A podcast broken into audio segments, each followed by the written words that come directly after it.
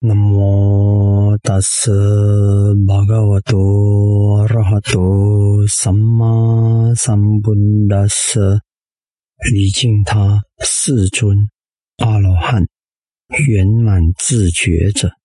各位听众朋友们，大家好，我是吉祥尊者。上回我们讲了一系列的这个佛教的界定会的底层逻辑，以及它的这个实用。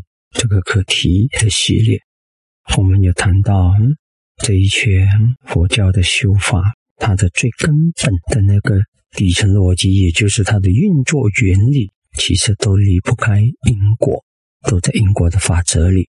那我们有谈到走进来这个三十七道品的这个讨论，特别是开头的四念处，我们说了生念处，说了受念处，说了心念处。今天让我们看看这个四念处和从大念处经里的讲解的这个法念处。法念处呢有好几个章节，一开始他讲的就是五盖。什么是五盖呢？五盖有欲欲，就是爱欲啊贪欲的那种欲，这是第一个盖。第二个盖呢是嗔恨。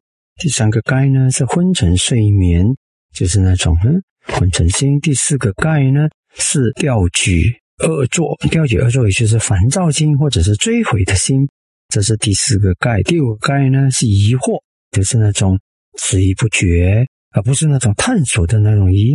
这个是指那个心迟疑不决，然后又我不知怎么向前迈进啊，心有怀疑，然后呢，那个心就变成了一种混沌、举棋不定的那种状态。这也是造成一个人呢不能够安定的安住在那个目标上。好那在这个章节里呢，这个它里头的底层逻辑，当然还是在这个因果里面，通过这个修法呢，怎样能够达到生命的提升？好，你看啊，佛陀讲，他讲到这个五盖的时候呢，都是说，我们就举个例子，欲欲吧，或者嗔恨啊。我们举个例子，第一，他了知我内心有嗔恨，或者是如果没有嗔恨，他了知我内心没有嗔恨，这什么意思呢？就是如实的看到真相啊！这个跟佛陀讲解那种苦集灭道的手法都是一样的。先认清问题有还是没有，先看清真相啊！但是呢，看清真相还不够，因为看清真相只是一个空间的事，但是呢，还有一个是时间啊，时间的关系就是那个因果关系了。这时呢，比如说嗔恨呢，其实其他的盖都一样，郁郁啊、嗔恨啊、睡眠啊、吊起而坐。烦躁心啊，或者是追悔这些，或者疑惑，都是一样的方式对待。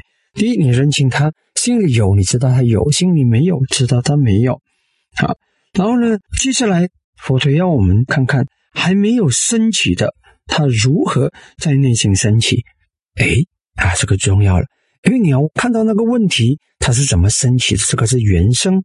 它问题是怎么升起的？这个对我们来讲重要吗？非常重要。因为你认清他，就不会在迷惑里了。不会面对他的时候呢，内心存在一种迷惑。嗯，他了知在内心的升起的嗔恨如何被灭除啊？你还要知道他是怎么克服的啊？这个他怎么升起？这个是问题的因啊？他怎么消除？那是要找到那个解决问题的那个方法，那也是解决问题的那个理想的因。就是这个原理呢，基本上也是在苦集灭道的规律里的。啊，因为呢，这个烦恼心我们是要它灭的，那个是我们要的果，对不对？我们要那个果要它灭，但是怎样让它灭，那个就是道了，就是另一个因了。所以呢，认清问题，然后认清问题的原因，它升起，它如何升起，就是认清它的啊问题的原因。然后呢，我们知道这个问题呢，它是应该要灭的。然后呢，了知已经被灭除的。这个，比如说嗔恨或者郁郁等等，未来不会再升起。这个就是如何懂得跟它断根了。这个是更深层的了知了。所以呢，从这里你会看到呢，在这个面对烦恼心五盖啊烦恼心的时候呢，我们的处理方式就是要掌握其中它的缘起缘灭，认清不只是认清有和没有，还要认清它的缘起缘灭，而且呢如何灭了。不再升起彻底的灭，那个是目标了，所以这个都要搞清楚的。